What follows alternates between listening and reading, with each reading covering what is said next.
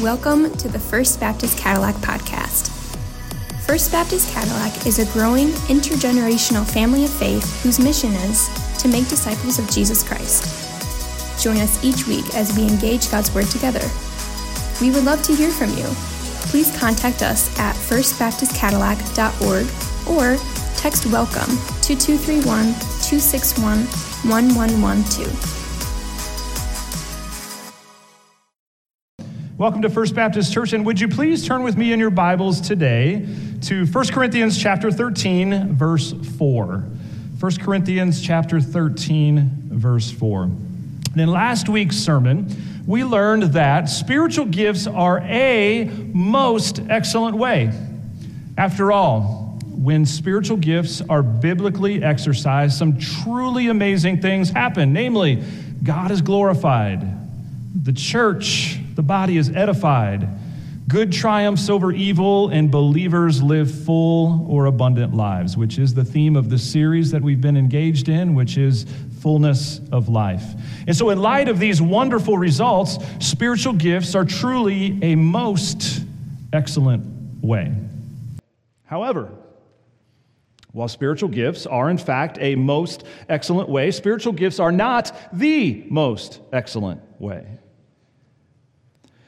That came to light last week when the Apostle Paul gave us a mathematical formula, right? And his formula was this He said, spiritual gifts plus lovelessness equals zero. Because when you exercise spiritual gifts without love, you miss the main point. You miss the point altogether. The point of spiritual gifts is to make God known, and God is love. And so you cannot make God known through the exercise of spiritual gifts without love. It completely misses the point. And so that's why Paul says in the second half of 1 Corinthians 12 31, and now, after all this discussion about spiritual gifts in chapter 12, I will show you a still more excellent way. And that way that was even more excellent than spiritual gifts is the way of love. Agape love, which we defined as the steady intention of the will to another's highest good the steady intention of the will to another's highest good. It is other centered, not self centered. And this kind of love has five aspects to it. First of all, agape love is volitional, meaning that it is a matter of the will. It is a choice that we make regardless of how we feel. So, love is not something you fall into or fall out of it is a choice that we make. Secondly, it is unconditional, meaning it is not based on whether we view the recipient to be worthy or not, because at the end of the day, all of us are unworthy of God's love. Next, it is sacrificial, meaning that it costs something to love. We put aside our own wants and wishes for the good of someone else. It is sacrificial. And then it is practical. We'll talk more about this in a few minutes, but it is not just about words, it's not about feelings or sentiment, it is about deeds. We act in love. And then lastly, it's evidential. It demonstrates, it gives evidence to the fact that God's Spirit lives inside of us. Well, in today's text, the Apostle Paul is going to take the light of agape love, and he's going to put it through a prism. Y'all remember prisms from like junior high science class? Cool stuff, cool stuff. A prism is a shape that refracts or separates white light into its spectrum of colors. Maybe some of you have like a sun catcher on your uh, window, and uh, the light comes through, and a rainbow results. A beam of light goes in, a rainbow comes out. And in 1 Corinthians chapter 13, 4 through 7, the beam of light is God's agape love, and the rainbow that comes out is 15 different colors or hues. And these 15 different colors or hues, they give us this beautiful illustration of what this kind of love is like. And so, would you please stand to your feet with me? We're going to read this passage, 1 Corinthians 13, verses 4 through 7. As this beam of light comes into the prism, it says, Love is patient and kind. Love does not envy or boast. It is not arrogant or rude. It does not insist on its own way. It is not irritable or resentful. It does not rejoice at wrongdoing, but rejoices with the truth. Love bears all things, believes all things, hopes all things, and endures all things. Would you please pause with me for a moment of prayer? Father, again, it's a short passage, but it is so packed with depth and meaning, and it is so packed with beauty as we get to see some, something of who you are through these characteristics of love. And then, in the same fashion, something of what we are supposed to be as people of God. so, God, would you speak to us this morning? And, and if there's any sense that, yeah, we've been there, done that, we know this passage, God, would you open our eyes and help us to see it afresh and anew? And God, I pray for your help this morning. May you put your words in my mouth. And may all of us, including myself, be doers of the word and not hearers only. This is our prayer in Jesus' name. Amen. Amen. You may be seated. So, again, what we have here in 1 Corinthians 13, 4 through 7, the Apostle Paul shines this white light of agape love through a prism, and that light, that prism gives birth to a wonderful spectrum of colors, 15 of them that reveal the true nature of agape love. And so, as we begin, let's take a look at the passage as a whole. Let's look at it maybe again through fresh eyes, where we see that love is patient, kind, does not envy or boast is not arrogant or rude, does not insist on its own way, is not irritable or resentful, does not rejoice at wrongdoing. It rejoices with the truth, bears all things, believes all things, hopes all things, and endures all things, which is quite the rainbow, isn't it? And when you think about the breadth of all that agape love entails. Well, the first thing that's important to note about this list is that in the Greek, all of these words are verbs.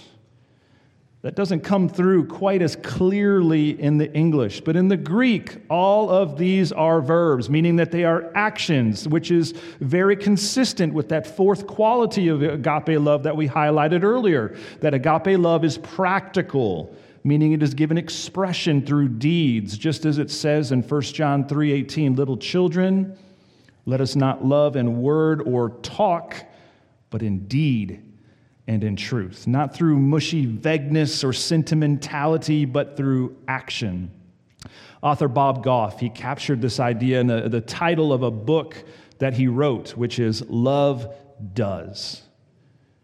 And I think that's so appropriate and perfect for this passage. And rather than love is fill in the blank, love does. Reminding us again that love is not a feeling, it is an action, as evidenced by the fact that these 15 colors are all verbs in the Greek.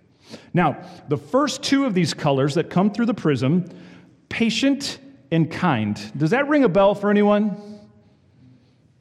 Does it ring a bell? And why might it ring a bell?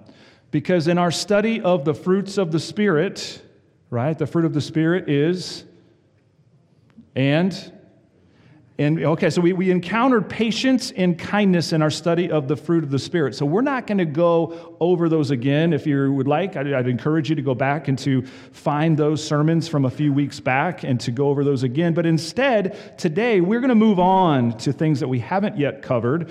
Um, we're going to look at four. Love does not envy, love does not boast, it is not arrogant, it is not rude. And then next week we'll cover um, the blue boxes. It does not insist on its own way, it is not irritable or resentful, it does not rejoice at wrongdoing, but rejoices with the truth. And then in two weeks, we'll finish it out with love bears all things, believes all things, hopes all things, and endures all things. So today, um, let's go back to our prism and let's look at those first four green boxes. And the very first of them is love does not envy. Love does not envy. The Greek word translated here as envy is zalao, from which we get our word zealous or zeal. All right, and it is a passionate desire for something. Now, that could be good or bad, am I right? To have a passionate desire for something. I believe that God intends for all of his children to be zealous, to be passionate in their desire. In fact, um, just a couple weeks ago, and, and, actually last week in 1 Corinthians 12 31, the Apostle Paul said, But earnestly desire, that's zalao, the higher gifts. Clearly, that's a good thing. He's even encouraging us to be people of zeal. But as we know, zeal can have a dark side, right? An envious side, in which there is an earnest desire for what someone else has, resulting in jealousy and resentment. And truly, this kind of earnest desire is ungodly and it is unloving. It is not concerned with the good of another, but with our own selfish desires.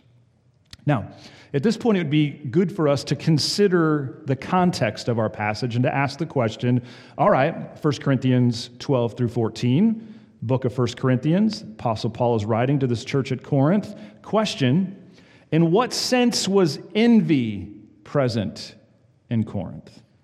In what sense was envy present in Corinth? Well, you'll remember that the Corinthians had elevated certain spiritual gifts above others, especially the gift of tongues.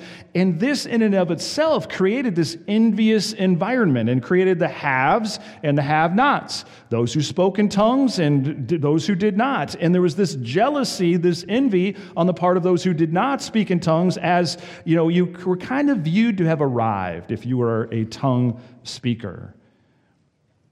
And so, this jealousy, hearts became resentful and unloving in the church in Corinth. And Paul addresses this in 1 Corinthians 3 3 when he says, For you are still of the flesh. For while there is jealousy and strife among you, are you not of the flesh and behaving only in a human way? Which is quite ironic, isn't it? That, that, the fact that they were talking about spiritual gifts, they were elevating spiritual gifts, and Paul says, no, no, no, no. The way that you're operating is truly in a fleshly, human way. They most certainly were acting in the flesh when they were envious of one another. And, church, make no mistake, envy is one of Satan's most effective weapons. Envy is one of Satan's most effective. And he uses it with regularity in an effort to sabotage God's work and God's people. We can trace a theme of envy throughout the scriptures. For example, it was out of envy that Eve took the fruit in the garden, was it not? What was, what was her zeal? What did she want? What was her passionate desire? To be like God. She wanted that for herself. She was envious of God. It was out of envy. It was out of envy that, that Cain murdered his brother Abel. He was jealous of the approval that God had given to Abel and his sacrifice. It was out of envy that Joseph's brothers attacked him, threw him into a pit, and sold him into slavery. And it was out of envy that the religious leaders had Jesus put to death on the cross. Matthew 27 18, it says it this way it says, for he, Jesus, knew that it was out of envy that they had delivered him up. I guess I'd never really caught that before. You know, there, in my mind, there were probably a lot of possible reasons that the religious leaders got rid of Jesus, but here it says that Jesus knew it was out of envy. Reminding us again of just what a powerful and destructive force envy can be, as it is a tool in the hands of the enemy. And Proverbs 27, verse 4 says, Wrath is cruel, anger is overwhelming, but who can stand before jealousy? Answer no one.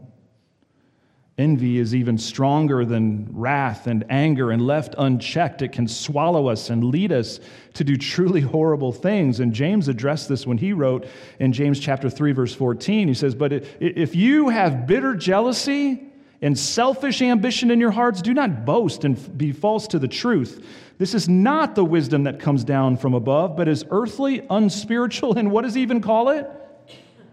Demonic. For where jealousy and selfish ambition exist, there will be disorder and every vile practice. James equates jealousy with the demonic.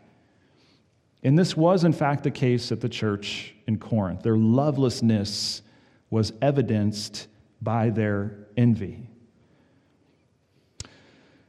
Well, we asked the question of the Corinthians. It would be appropriate for us to ask the same question of ourselves, church. In what sense is envy present in your life? It's not a comfortable question, is it? I've shared this with you before. I'm going to keep sharing it with you until I get victory over it because I'm not there yet. I get easily and quickly jealous of other pastors and ministries. um, especially when I turn on the TV. You know, and you see certain ministries and pastors and things that are going on, and boy, something just really quickly gets me riled up, and it's envy, it's jealousy, it is not loving, it is not God, it's about me and not others, and uh, this is something that's a problem for me. And then that second question, which I have to ask myself because I know it's how has this hindered your spiritual growth and your intimacy with God? Because it does. Would you today, as I need to, confess and repent and be set free of the sin of envy?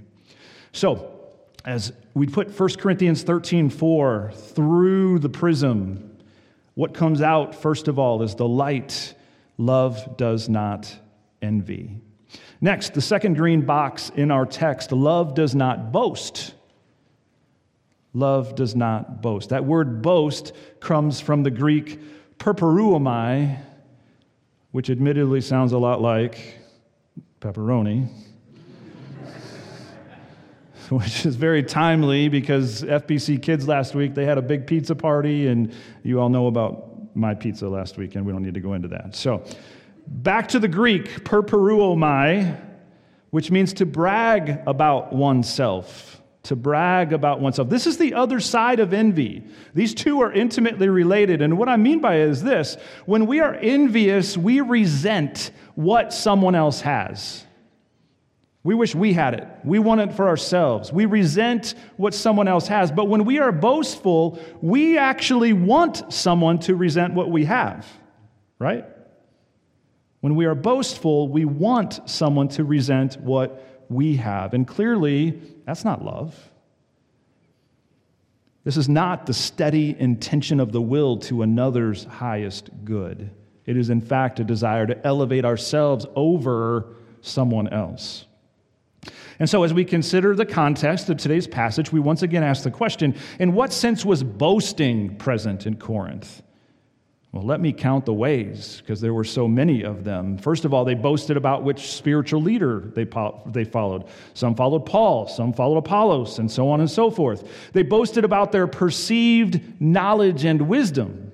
They boasted about their spiritual gifts boasting, boasting, boasting. And so Paul puts them in their place in 128 when he says to these boastful Corinthians, he says, God chose what is low and despised in the world, even the things that are not, to, be, to bring to nothing things that are, so that no human being might boast in the presence of God. And because of him, you are in Christ Jesus who became to us wisdom from God, righteousness and sanctification and redemption, so that, as it is written, let the one who boasts boast in the Lord. In essence, Paul is saying, You boastful Corinthians, knock it off. Because in and of yourselves, you don't have a thing to boast about. You were low and despised and actually deserving of God's wrath until he mercifully and wonderfully saved you. The only thing that you have to boast about is Jesus. And even Jesus himself was not boastful. Uh, commentator David Prior, he said this. He said, Love does not boast. Indeed, Jesus never seemed at all interested in gaining recognition, let alone in demanding his rights. He left his reputation and his results completely in the hands of God.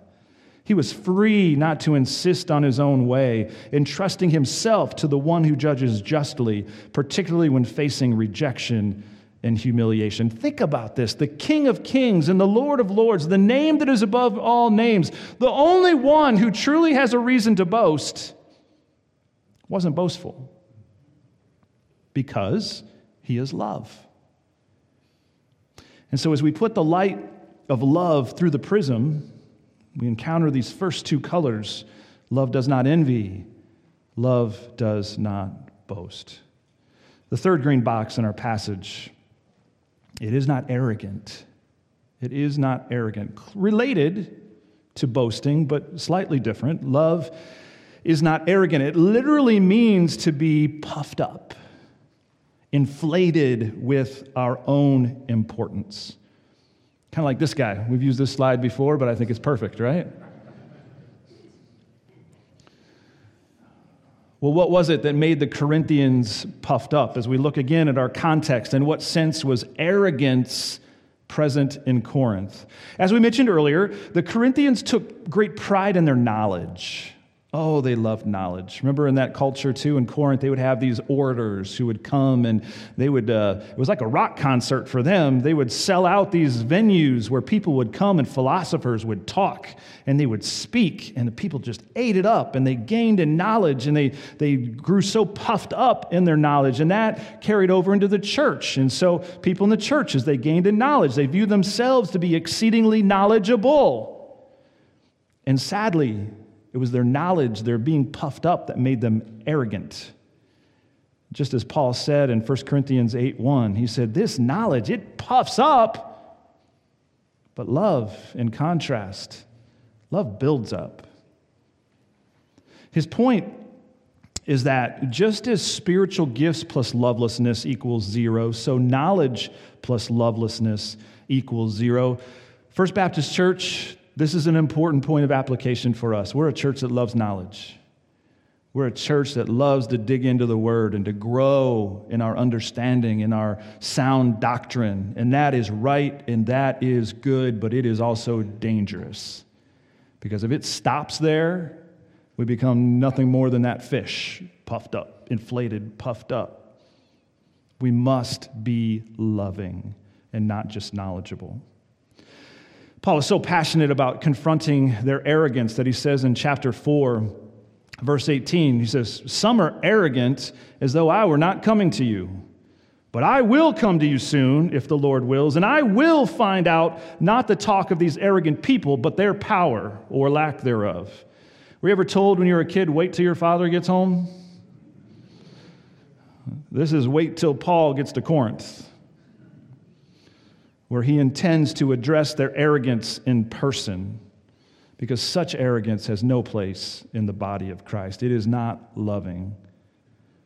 Such arrogance was never found in Christ himself. Rather, it says in Philippians 2, um, this is from the message, kind of a fresh take on it. It says, Think of yourselves the way Christ Jesus thought of himself. He had equal status with God, but didn't think so much of himself that he had to cling to the advantages of that status no matter what. Not at all. When the time came, he set aside the privileges of deity and took on the status of a slave, became human. Having become human, he stayed human. It was an incredibly humbling process. He didn't claim special privileges, and instead, he lived a selfless, obedient life and then died a selfless, obedient death, and the worst kind of death at that a crucifixion. All of which reminds us that as we put love through the prism, we see these first three colors of the rainbow. Love does not envy, love does not boast, love is not arrogant. Fourth and final of our green boxes in verse 5 love is not rude. Love is not rude. Really timely words for our culture. We live in such a rude culture to be rude means to behave indecently or disgracefully. Not caring enough about others to exercise decorum or manners. Being insensitive and acting in ways that are careless and overbearing or crude. And so we consider the context of our passage once again, asking the question in what sense was rudeness evident at the church in Corinth. And I believe we get a really disturbing snapshot of this in chapter 11, verse 20. Paul's describing some rudeness that was going on. He says, You Corinthians, when you come together, it's not the Lord's Supper that you eat, for in eating, each one goes ahead with his own meal. One goes hungry, another gets drunk. What? Do you not have houses to eat and drink in, or do you despise the church of God and humiliate those who have nothing? What shall I say to you? Shall I commend you in this? No, I will not. All right, so here's the situation. In, in that time and culture, the Lord's Supper was really part of a larger meal. Ironically, do you know what the name of the meal was? The love feast. The love feast. But instead of being an expression of love, it became an expression of rudeness. Here's what was going on. Some people would arrive early. Inevitably, it was the people who had resources. They didn't have to work as long, they didn't have the hindrances that those who were poor had. And so they would show up early and they would eat all the food. Rich people would show up early and eat all the food. What did, so, what did that mean for those who were poor when they showed up? Nothing to eat. So, some love feast, right? And then, not only was there a food problem, there was an alcohol problem. People were getting drunk at communion, at the Lord's Supper. And again, it was always the poor who were on the losing end of this. Now, we've got our own problems here at First Baptist, right? But we don't have this, at least, which is wonderful. Um, and the fact that the Corinthians, uh, the other side of rudeness for them is they, they would try to actually outdo one another in worship. Their, their worship became like a contest to see who could draw the most attention to themselves. And so, uh, whether it was tongues or prophecy, they would talk over and past one another in this escalating competition to demonstrate their spirituality. And it was rude. In contrast, commentator William Barclay, he said, there is a graciousness in Christian love which never forgets that courtesy and tact and politeness are lovely things. And again, exceedingly, exceedingly rare in our culture. And, church, can I just say, let us not become desensitized to rudeness. Now, let's be straight about something. The message of the gospel is offensive. True? It's Always going to be offensive. The whole idea from the very beginning to say, A, that there is a God who created the heavens and the earth, that's offensive to some because if there's a God, then they're accountable. That's why evolution is such a big deal because people don't want to acknowledge that there is a God. But secondly, the whole idea that we cannot save ourselves, that we are not inherently good, but that we are inherently sinful and in need of a Savior and can only be saved by the grace of Jesus Christ, that is offensive. It's viewed as narrow and unloving. And when you call out certain sins, things that the Bible clearly says, that is rebellion against God. That's not the way God designed us. That's not right. It's viewed as narrow and unloving. Nothing we can do about that. Nothing we can do about that. That's the message. The message of the gospel is offensive. However, while the message of the gospel is offensive, the messenger must never be. The messenger must never be. And I fear that all too often we can practice self righteous rudeness where it is not only the message that is offensive, but the messenger also. And we puff ourselves up with our knowledge and we want to be right and we want to win the argument and we come a, we don't act any different than the world. In contrast, it says in 1 Peter 2:15, "But in your hearts honor Christ the Lord as holy, always being prepared to make a defense to anyone who asks you for a reason for the hope that is in you, yet do it with gentleness and respect, the way that Jesus did it to the very end, even while he was hanging on a cross, with love that is not rude. So, as we put the, the light of love through a prism, the result is a rainbow of colors. Love does not envy. Love does not boast. Love is not arrogant. Love is not rude. Let's wrap things up today with application and ask the question how should we then live? It's, it's interesting that the four characteristics of love that we're addressing today, they're, they're all in the negative, aren't they? Love does not envy. Love does not boast. Love is not arrogant. Love is not rude. Not, not, not, not. And so, for application this morning, I think it might be helpful for us to consider okay, that's what love is not. What is the antidote? the solution for each one of those negatives. Now, ultimately, as we know in our study of um, spiritual fruit, the ultimate antidote is the Holy Spirit living inside of us and bearing fruit through us. But there are things that we are able to do to position ourselves better for that in each one of these areas. For example, in regard to envy, in regard to envy, one of the things that we can do is the antidote diligently, daily practice the spiritual discipline of gratitude. Diligently, daily practice the spiritual discipline of gratitude. You know, it's, it's, it's difficult to be envious of others and what they have when we are focused on the innumerable blessings that we have received from God. You can't be envious and thankful at the same time, those two things are incompatible. And so, when you are intentional about practicing gratitude and daily listing and meditating on the many, many ways that God has been so good to you, the ways that God has showed up for you, ultimately, the fact that God created you and He saved you, envy just kind of has a way of fading away at that point. I believe this is actually an act of spiritual warfare when we do this. James 1:16 it tells us, "Do not be deceived, my beloved brothers, every good gift and every perfect gift is from above, coming down from the Father of lights, with whom there is no variation or shadow due to change. Everything good in our life comes from God." And if you say, "You know what? I, I'm a hard worker. I earned this." Well, who gave you the ability to work hard in the first place?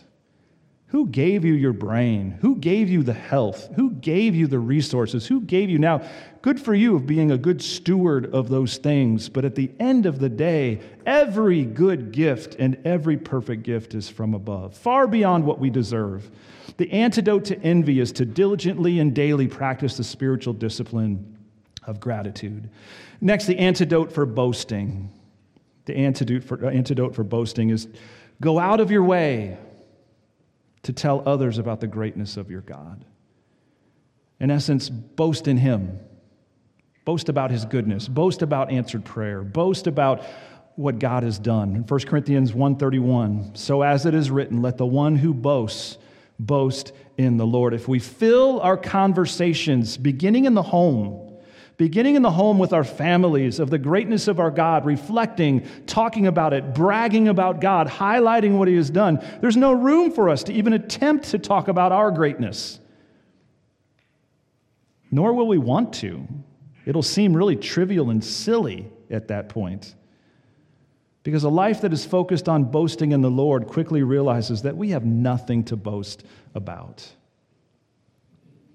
Next, the antidote for arrogance. Remember from where you've come.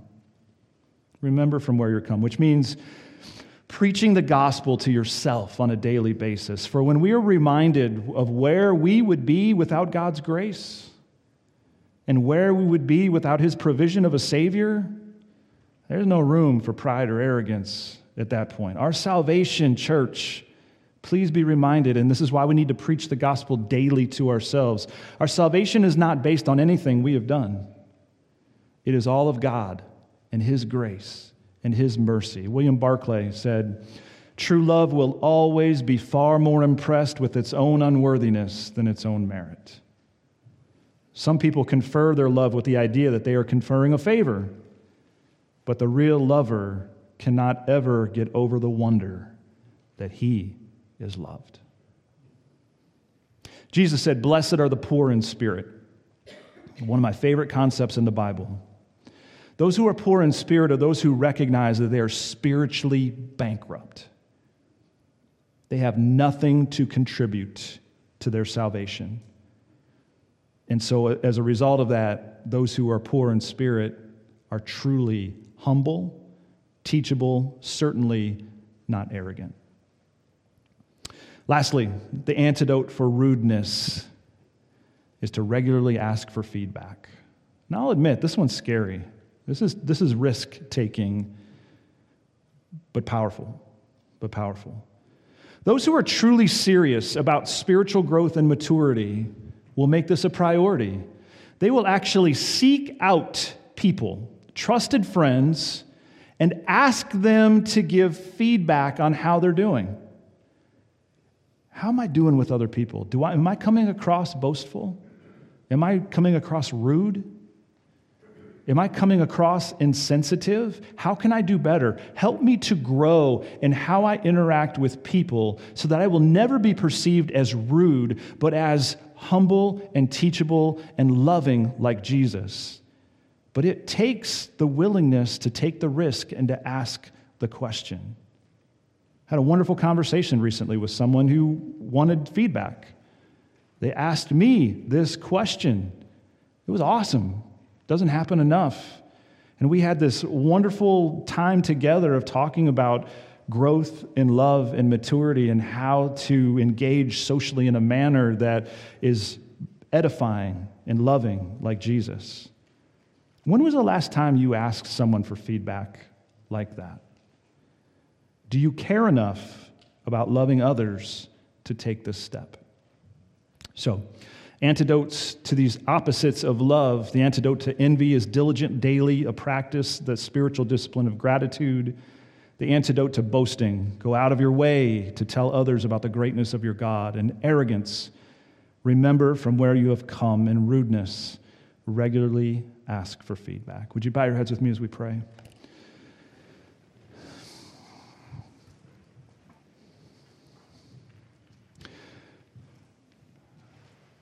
Father, it'd be an interesting exercise for us to take the word love out of this passage and to simply have a blank and to ask ourselves the question could we put our own names in that blank? Could I say that Chad is not boastful? Chad is not envious. Chad is not arrogant. Chad is not rude. And God, where we feel that prick of the Holy Spirit on our hearts, the conviction in various areas in that evaluation, God, may we not ignore that, but may we obey that. And may we confess it and repent of it and be cleansed and to be made new, that we might be unhindered conduits of your love to others. God, I thank you for this church and its desire for knowledge.